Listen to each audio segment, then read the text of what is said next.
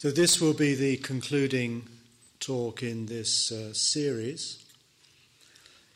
Yesterday, we, we looked at the, the constituents of our experience, these five interacting, interfusing clusters. And in doing so, we might have got the idea that everything tend to, tended towards differentiation, dissolution, and there seemed perhaps for some of us little place here for any sense of a coherent uh, person or self, let alone the sort of uh, society that persons might work together to create and sustain.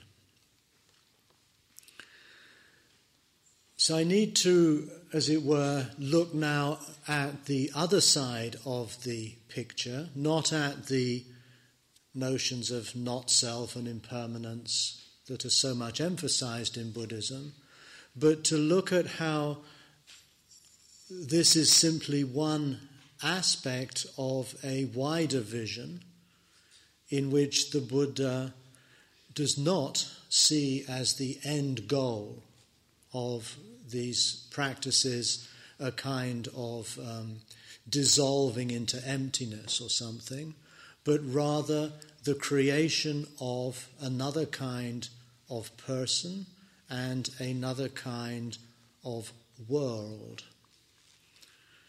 And I'll start by reading out a passage um, which some of you might be familiar with, which, in which the Buddha somehow gives a metaphor for what it is he's trying to do.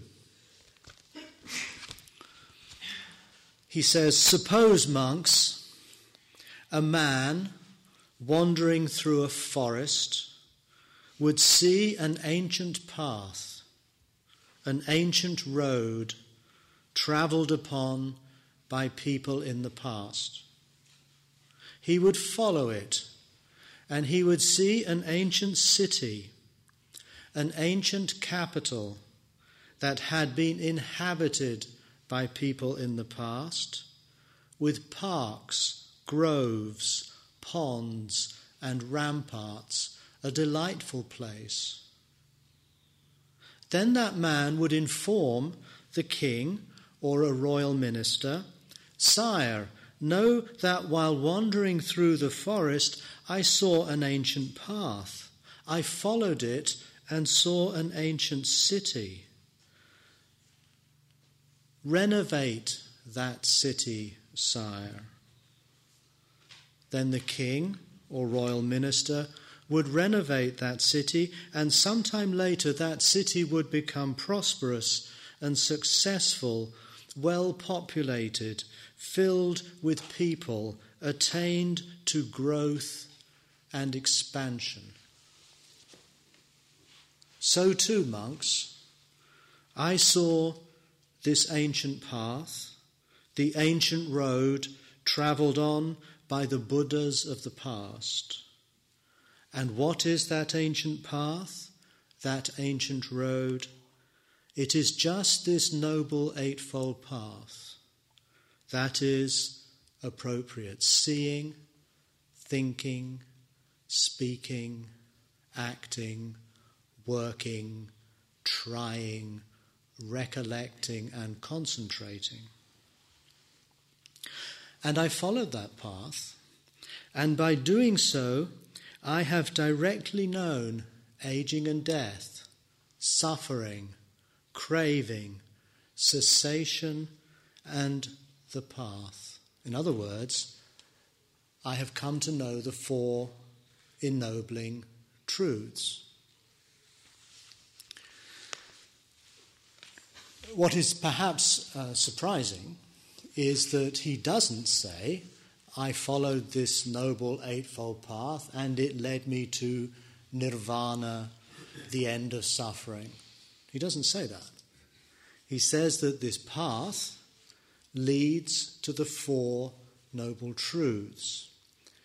So the metaphor which starts with the idea of someone going into a forest, stumbling across an ancient road, following where that road leads, and finding this ancient ruined city, is translated by the Buddha into how he envisions where his practice will lead, where the practice of this Eightfold Path will lead.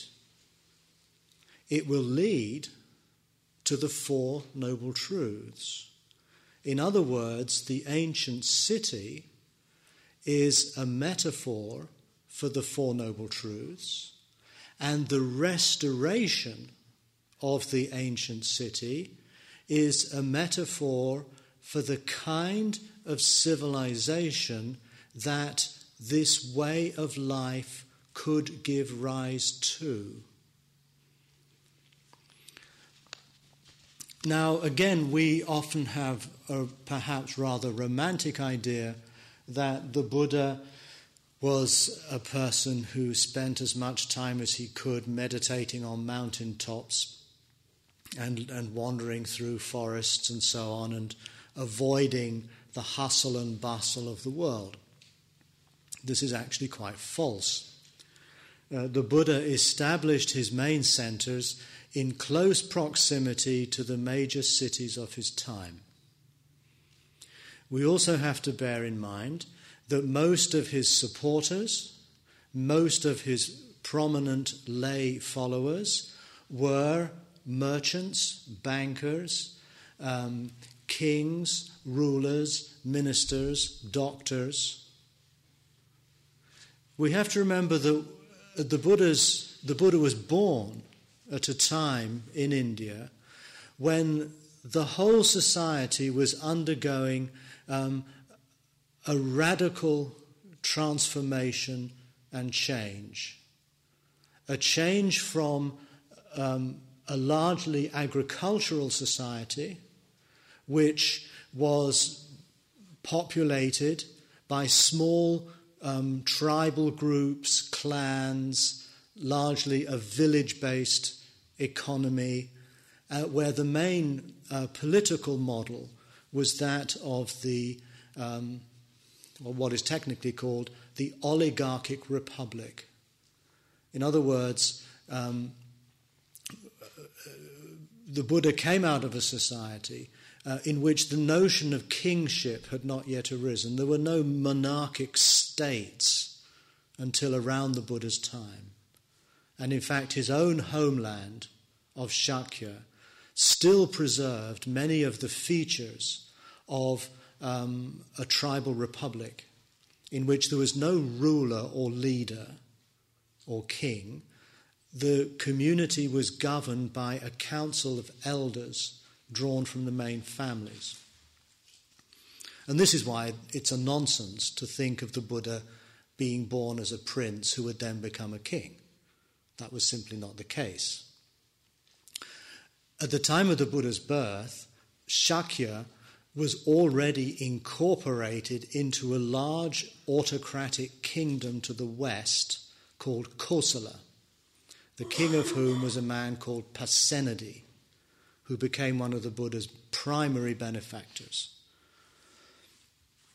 So, what was happening at the Buddha's time was that this uh, agrarian lifestyle, these small tribal republics, were being replaced by the institution of monarchy. And this was made possible because of the economic development in the Gangetic Plains had reached a point where it was generating surplus. It was generating more wealth than was needed just to survive. And this surplus enabled two things it enabled uh, powerful men, rulers, to employ standing armies, which could therefore be used for uh, military purposes alone. And this is what enabled the swallowing up, bit by bit, of the different republics of the time and they're merging into powerful kingdoms. There were two great kingdoms at the Buddha's time. On the north of the Ganges, Kosala, and south of the Ganges, Magadha. The Buddha's two main uh, centers or communities were, were right next to the capital cities of those, these two big kingdoms. This was the world in, in which he lived. The second advantage of, of um, economic surplus in the Gangetic area was that it enabled uh, young, or maybe not necessarily young, but men and women to leave home, set out on the road, and seek out what we would now call a life of the mind. That may be philosophy or religion or meditation. And when the Buddha left home, he joined these many wandering monks, ascetics, renunciants who spent their time traveling and walking about North India, seeking instruction, seeking wisdom, engaging in debate. And they were only able to do that because there was enough surplus um, wealth that they could beg. They could go from house to house with their bowls, and people had enough over to give them food. Now, these might sound rather mundane facts, but they're very important in, in, in getting a sense of the kind of world in which the Buddha lived. So, when the Buddha gives this metaphor of a city, he is specifically addressing the new situation of his time, the emergence of the very first cities in the Gangetic area. These had only been around for a few decades at the most, maybe a hundred years. They'd started to grow.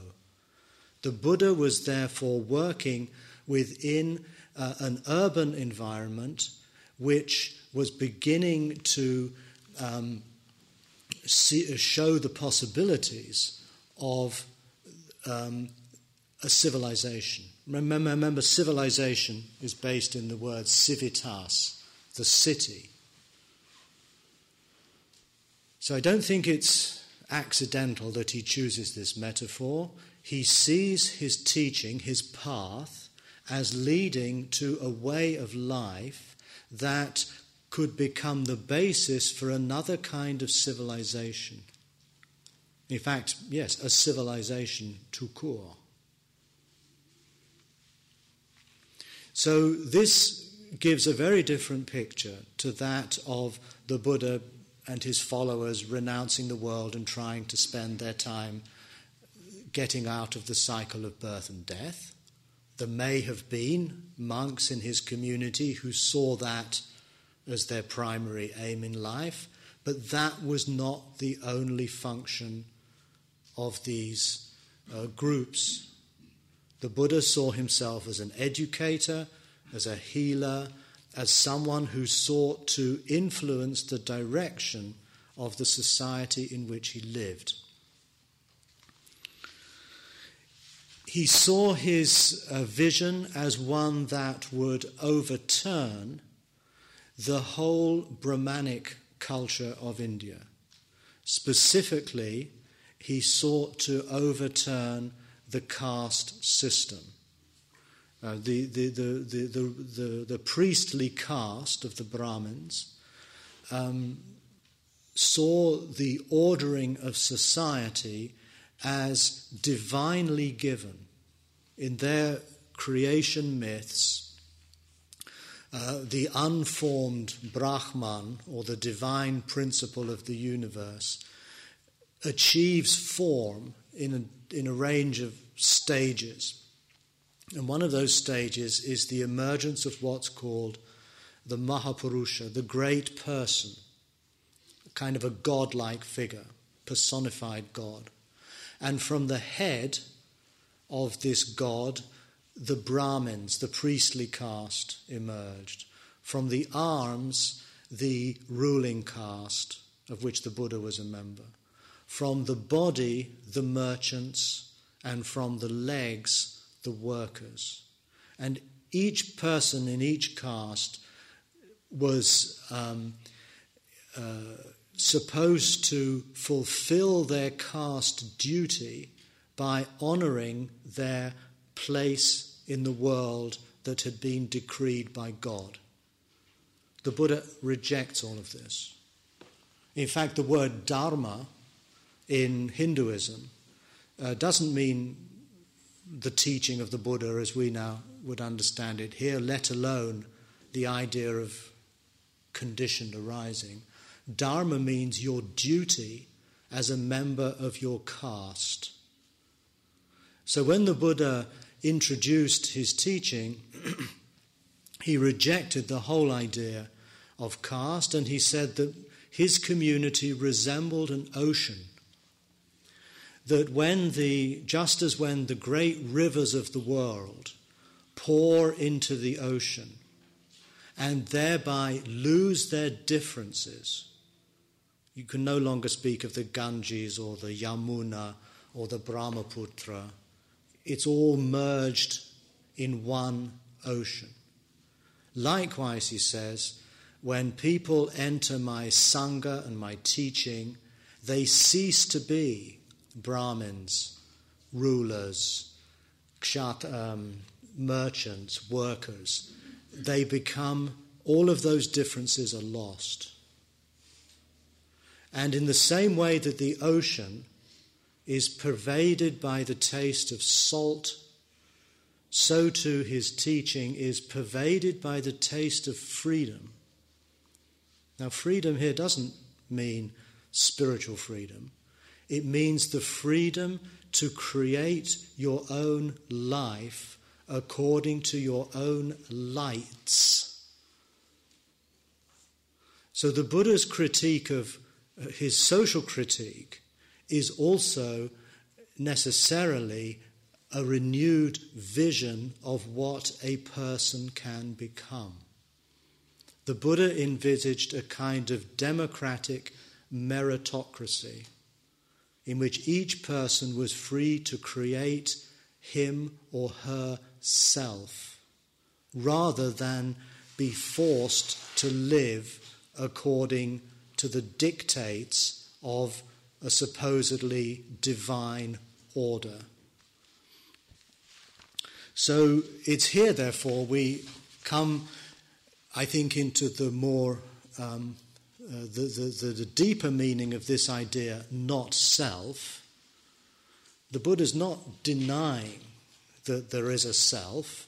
He's denying that our self is somehow pre given and preordained by some religious authority.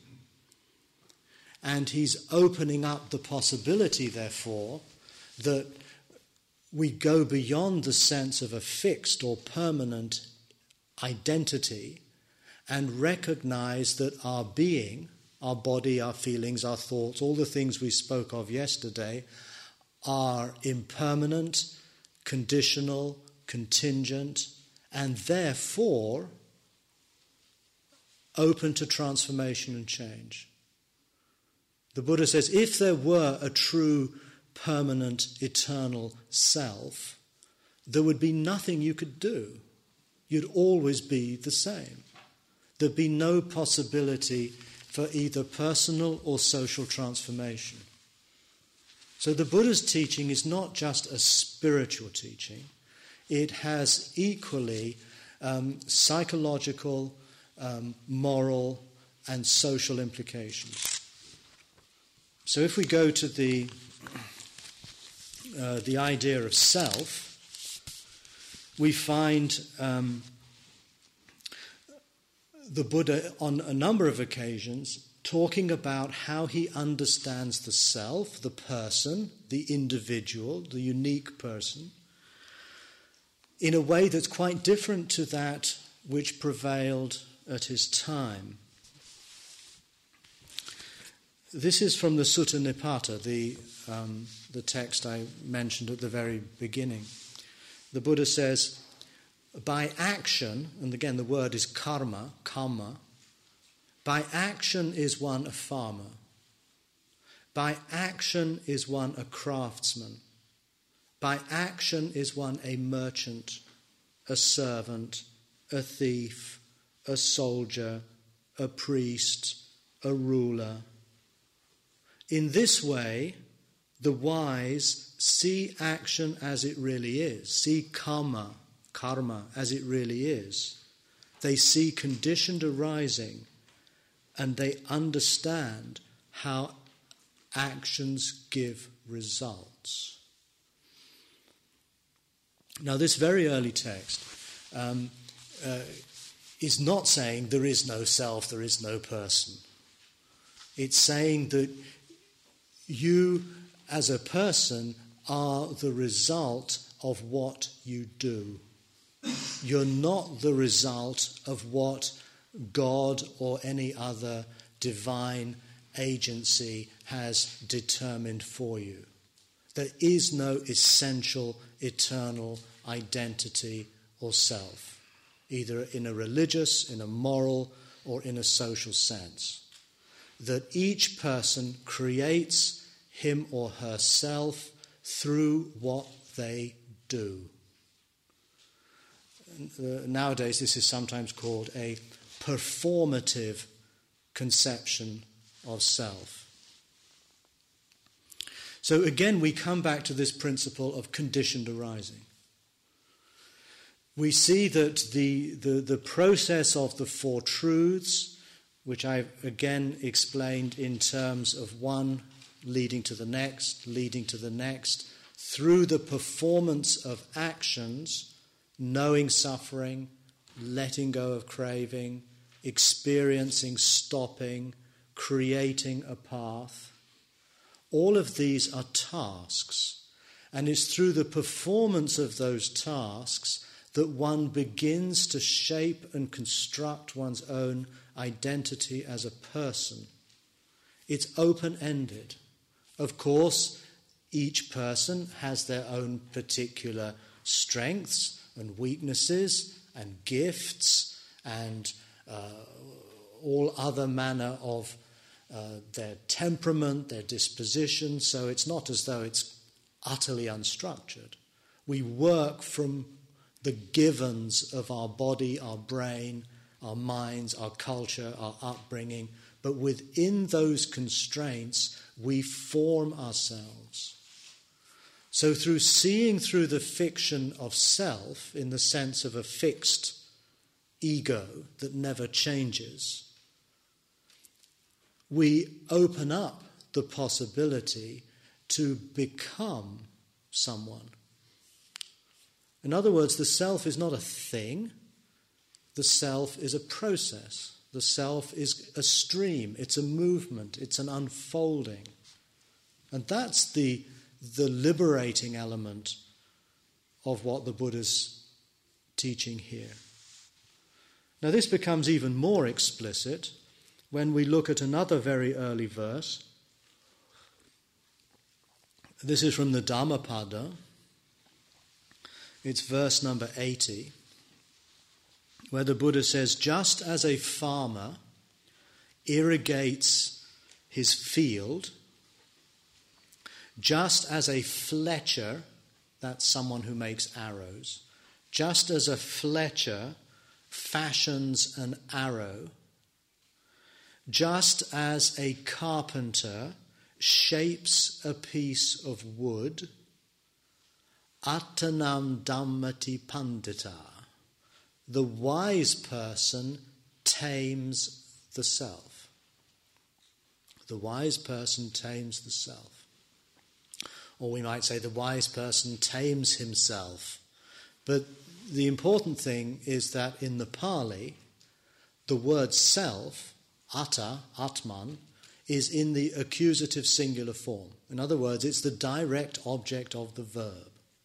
In the same way that the field is what the farmer irrigates or acts upon, the arrow is what the fletcher constructs, the piece of wood is what the carpenter or the sculptor shapes.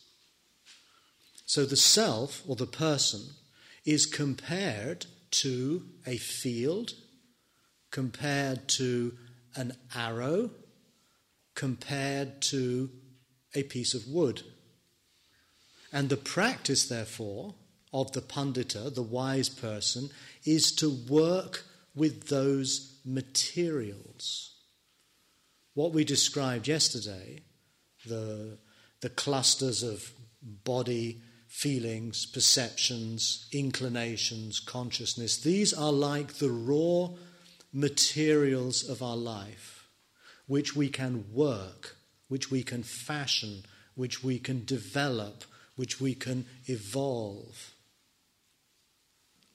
So, in what sense is it then that we might think of ourselves to be like a field, particularly with the notion of irrigation?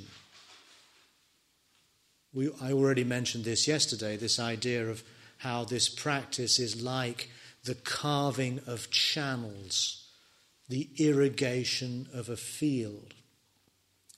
But the image of a field and that of a farmer is also an image of creating the conditions under which something can grow, something can come into life. You have a, a barren field, a fallow field, which is cut off from uh, water.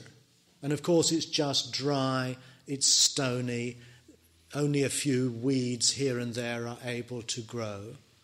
But by working that land, by carving channels through it, by giving it access to water, you enable that field to produce a crop, whether it be an orchard of trees, whether it be a field of wheat or corn, whether it be flowers. It's now something that's living. And again, this is another metaphor that suggests that what the Buddha's interested in is breaking us free from the conditions of death or Mara. Mara is the barren field where nothing grows, it's all fixed in place, doesn't budge. The practice of mindfulness, of the whole Eightfold Path, is basically a process of irrigation in this metaphor.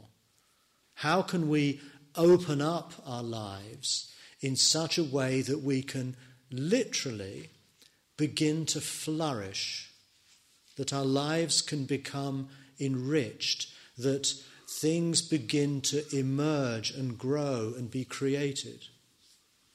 It's a very positive image of what a person can become. It's, it suggests a creativity, the fact that our lives can produce things that previously did not exist. That's what it means to create. Someone reminded me the other day of this uh, quotation from uh, Henry David Thoreau. Uh, most men, said Thoreau, and by men he meant human beings, most men lead lives of quiet desperation and go to the grave with their, with their song still inside them. Which is a very tragic image. In other words, we have this song within us that we want to sing, but somehow we get stuck in lives of quiet desperation, and before we know it, we're dead, and we have yet to sing our song. Now, that's again an image very much of, of Mara, who keeps us somehow metaphorically dead. And all of our, our yearnings, our intuitions, our longings to, to sing our song of life is never realized. And that's the real tragedy of human life. So the image here, that of um, n- nourishing a field, is about allowing ourselves to grow, to sing, to create. Likewise, the image of the, of the arrow. Again, each of these images is quite different, and uh, they each point to a somewhat different point.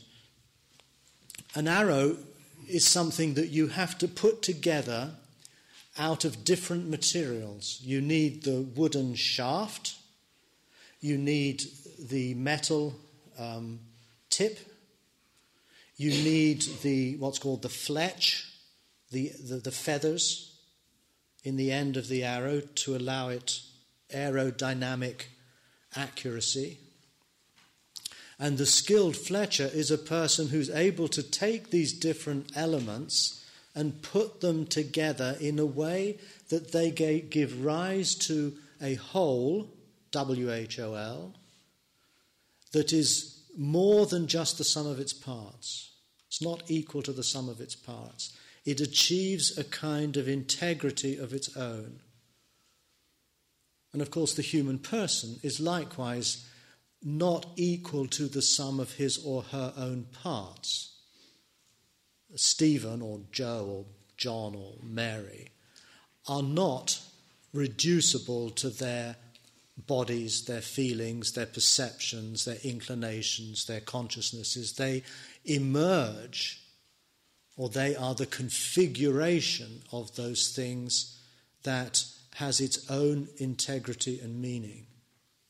So, an, this idea of an arrow is therefore a call for achieving an overall integrity in one's life in which the different facets of one's person are brought into a kind of unity rather than nowadays we talk of our, our lives being fragmented or alienated or somehow incomplete. This is an image of, uh, of working towards a completeness in our lives in which all of our energies are somehow directed towards a single goal in life. And that's, again, the image of the arrow. The, if, if an arrow is well made, it's able to be fired towards its target with unerring accuracy and strike the bullseye. And likewise, if we take that as a metaphor for our own lives, it's a metaphor of bringing our different skills, our capacities, our understanding, our, our physical and mental and emotional energies into some kind of harmony whereby we can then focus on the realizing uh, the goals that really matter for us in this life. And that, of course, is an image of the person, of the self. But of course, it's a process, it's not some fixed thing. And then you have the, the idea of a piece of wood, something that, on the face of it, has no particular value, it's just a hunk of wood. We might have gotten it from the timber yard or found it lying in our garden or in a shed. And then we work it, we fashion it. And remember that, again, this image is one the Buddha used when he spoke of mindfulness or recollection. He compared it to a wood turner who knows exactly how to uh, relate to and work with his materials. Being able to turn what is just a lump of wood into a bowl, into a chair leg, into a beautiful sculpture. So, in other words, this is an image of transmuting or transforming a kind of dull, um, unformed matter into something that has value or beauty or purpose. And this too is another image of self. We can think, therefore, of our, of, of, of our bodies, our feelings, our perceptions, our inclinations as like unformed matter, wood, that we can work, that we can turn, that we can transform. Uh, and again, it's all of these activities call upon every aspect within the Eightfold Path. It's not just about mindfulness or concentration or meditation, it's how we see the world, how we think about things, how we communicate, how we bodily act with others in society, how we literally work, how we make use of resources, how we support ourselves and those who depend on us. It's about effort, it's about commitment. And also, of course, it's about recollection, mindfulness, concentration, training the mind, focusing, and so on. So the, the, the, Eightfold Path describes, as it were, the, the complex of activities where through which we uh, create and transform who we are in order to achieve what is most uh, of most importance and value for us. So there we have a vision of self. Um, we also have a vision of the fact that when we work together with others in this way, we become a community, and such a community is that which begins to give the possibilities of another culture, or perhaps in the end, another kind of civilization.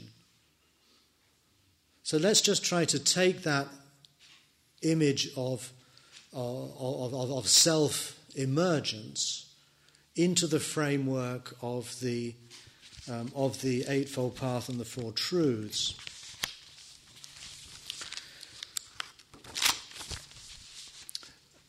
In the image of the city, in the metaphor of the city, we start with the path, the Eightfold Path, that then leads to the ancient city, which is understood as the practice of the Four Truths.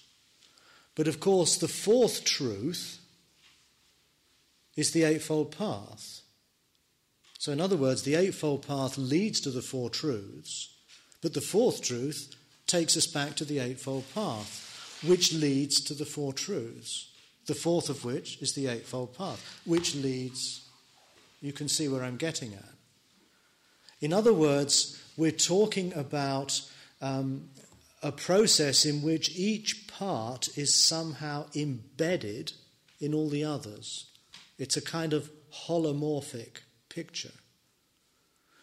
What is the first uh, step of the Eightfold Path. It's called sammaditthi, right view or appropriate seeing.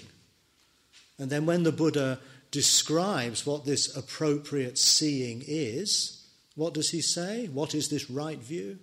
He says it is the correct understanding of the Four Noble Truths.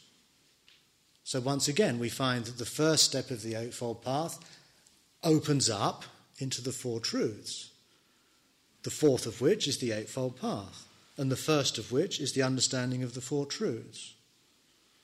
Or if we go to, say, uh, appropriate mindfulness or recollection, you know, right mindfulness, we look at what the Buddha describes as right mindfulness, and what, where do we find that that leads us to after the breath, the body, the feelings, which is often where we kind of stop the mind, and then the Dhamma. And, of the, and the Dhamma includes the five clusters, the five hindrances, the six elements, what are called the seven factors of enlightenment, and then finally, the Four Noble Truths. Again, we come to this same point. And what this shows, I think, is that the Buddha has a kind of a vision of all of these various elements working in tandem, working in harmony, in each of which is already implicit all the other practices and ideas that make up the process. It's not a simple linear A to Z approach at all. When one, each time one somehow arrives at the Eightfold Path, one somehow comes to yet another experience or take on the Four Truths. It's going continuously spiraling to greater and greater depths. And we've already seen that the Buddha describes his awakening as his understanding of the Four Truths in their 12 aspects. Now, there's some other passages I have here which talk of the Four Truths. He says, Whoever in the past, the present, or the future becomes fully awakened to things does so by becoming fully awakened to the Four Truths. And then he says, the, talking about the Four Truths, he says, This is suffering, this is craving, this is cessation, this is the path. And in each truth, there are innumerable nuances, innumerable details, innumerable implications. He's laying out, it seems, a kind of uh, a vision of how the person and how a society can live. He's providing a kind of template, a kind of framework for the the rebuilding of this ancient city. He also makes it clear that a person who has um, or is engaging with these four truths uh, in the way that I've been trying to describe also achieves a kind of existential weight or groundedness so again, it's not the idea of sort of free floating, being like a cloud, this kind of stuff, but rather different. He says that the person who a person who has not grasped the import or the meaning of the four truths is like a tuft of cotton wool or kapok. Kapok's what we used to stuff these cushions with.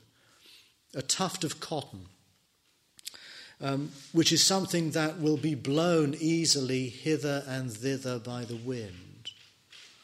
So there's a sense that if one hasn't somehow engaged consciously with some way of life like this, one has very little to, to ground one's existence.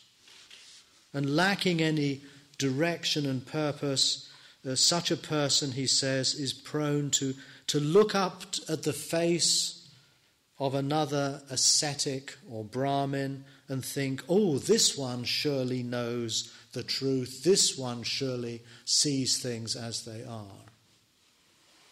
In other words, there's a kind of yearning for authority outside of yourself, an endless seeking of the guru.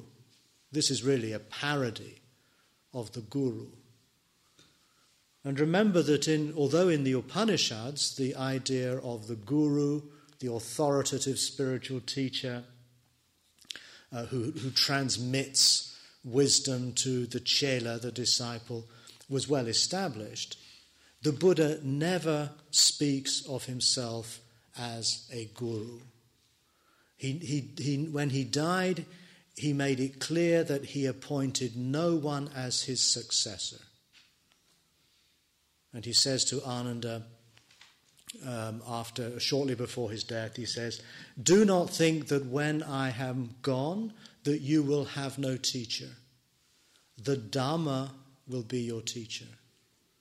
This is a point that comes again and again and again.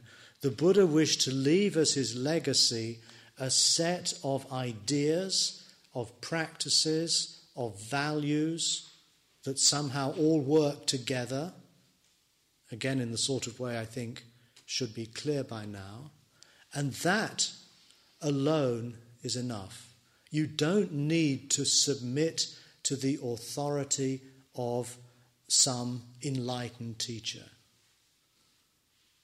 And another um, feature, uh, another characteristic of someone who has entered the stream of the Eightfold Path is, is that that person has become independent of others in the teacher's dispensation, which means they no longer have to rely on the authority of another person to decide what to do with their lives. When you enter this path authentically and truly, that gives you the framework, the adequate framework for ch- making choices, doing what you value, fulfilling your own life. And again, we, we, we're probably familiar with this famous statement that the Buddha makes shortly before he dies. He says, You should be islands to yourself, with yourself as your island, with yourself as your refuge, with the Dhamma as your island, with the Dhamma as your refuge. And he again uses the word self. In the end, the only real refuge you can have is your own self, your own experience of the Dhamma. So it's very much um, a vision of uh, self reliance, becoming autonomous, becoming your own person, but not in a kind of egoistic isolation, but rather as working towards, with others, another kind of culture and another kind of world. So he says the one who has understood the Four Truths is like a stone column 16 feet high, half of which is sunk in the ground and half of which stands above it. For no matter how hard the wind blows, such a person does not shake, quake, or tremble. So, this is the other vision that the Four Truths, the Eightfold Path, uh, provide a kind of groundedness and so you have this rather strange image of a 16 foot column of stone, half of which is buried in the ground. Now, I wonder what that means. You can understand, I mean, why 16? Well, it seems quite clear. When 16 is buried in the ground, eight feet will stand above, eight feet will be below. Eight, presumably, refers to the Eightfold Path. In other words, your, your practice is um, both visible, it's on the surface, what you see, think, speak, say, etc., do, but it's also invisible, it's also underground. And I wonder if this is not a sort of premonition of what we would now call the unconscious that part of the process of this practice is not going on on the surface of consciousness. But as we practice, we also seem to be molding and shaping and deepening things beneath the surface of our conscious awareness. And that's why I think, for example, it's important to sit, to meditate on a regular basis even though any given sitting may not be particularly wonderful. In fact, you might sit for half an hour and your mind is just going all over the place. But I feel that the very act of doing such a thing, as in so many other areas of our life, particularly when we're learning something or training in something, we shouldn't judge ourselves just by how we feel about it at the moment. But we need to recognize that we're, we're participating in a process of, of change, of growth, of understanding that is happening within us, maybe at some deep neural level of experience that we're not actually conscious of.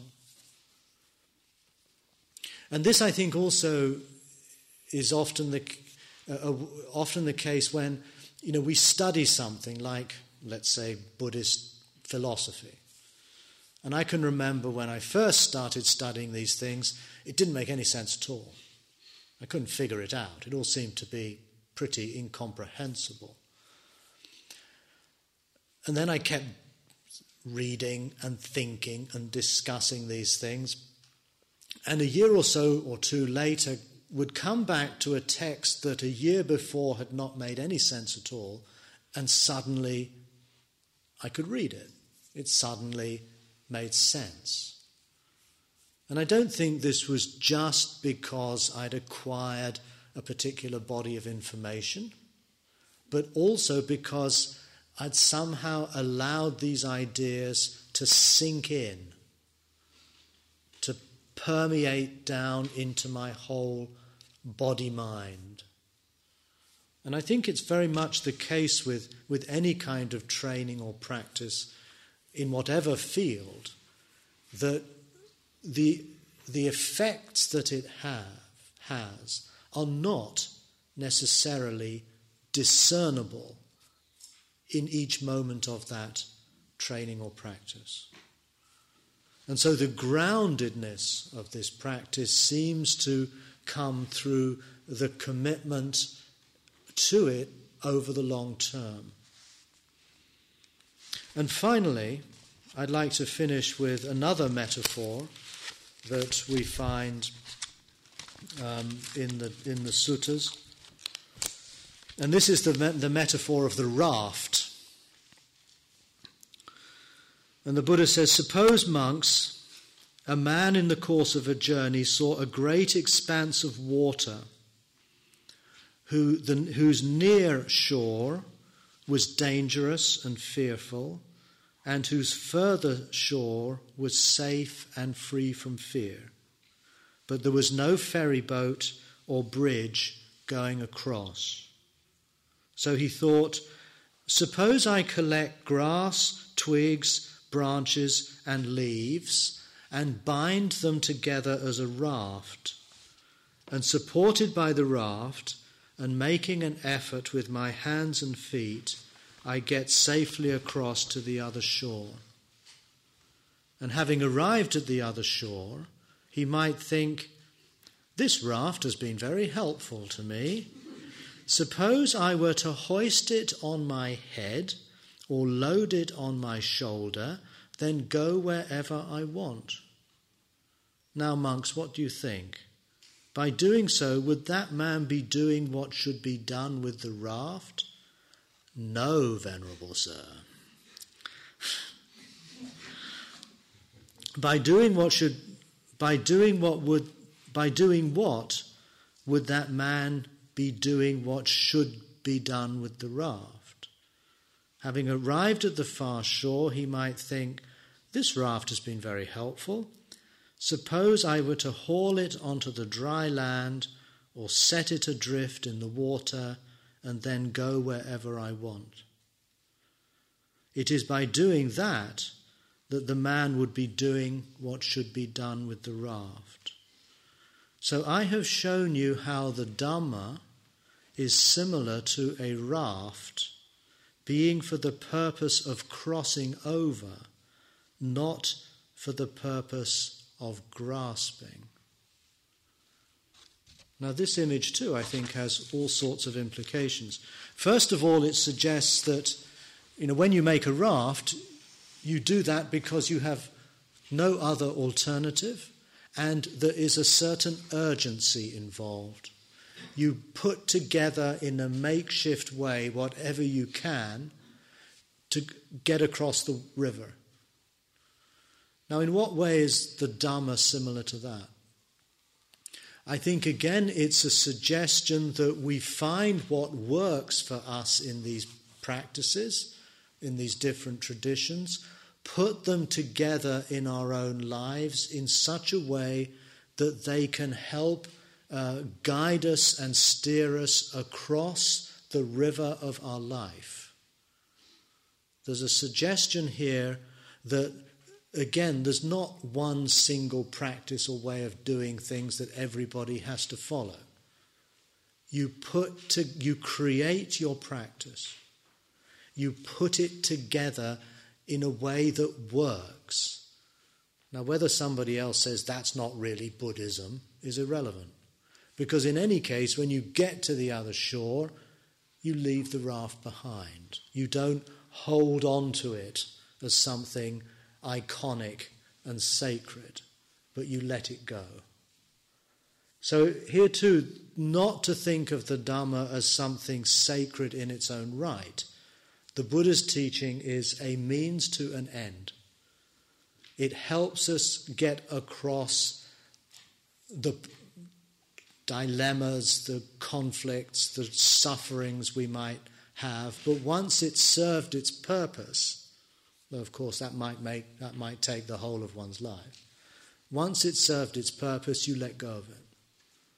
You don't need to hold on to these things once they've achieved the purpose that one has set them. So, again, to hold on lightly to the very practice itself and be aware of the tendency to make it into something holy. It's just a device, it's an aid, it can support us, but nothing more. Thank you for listening. To learn how you can support the teachers and Dharma Seed, please visit dharmaseed.org slash donate.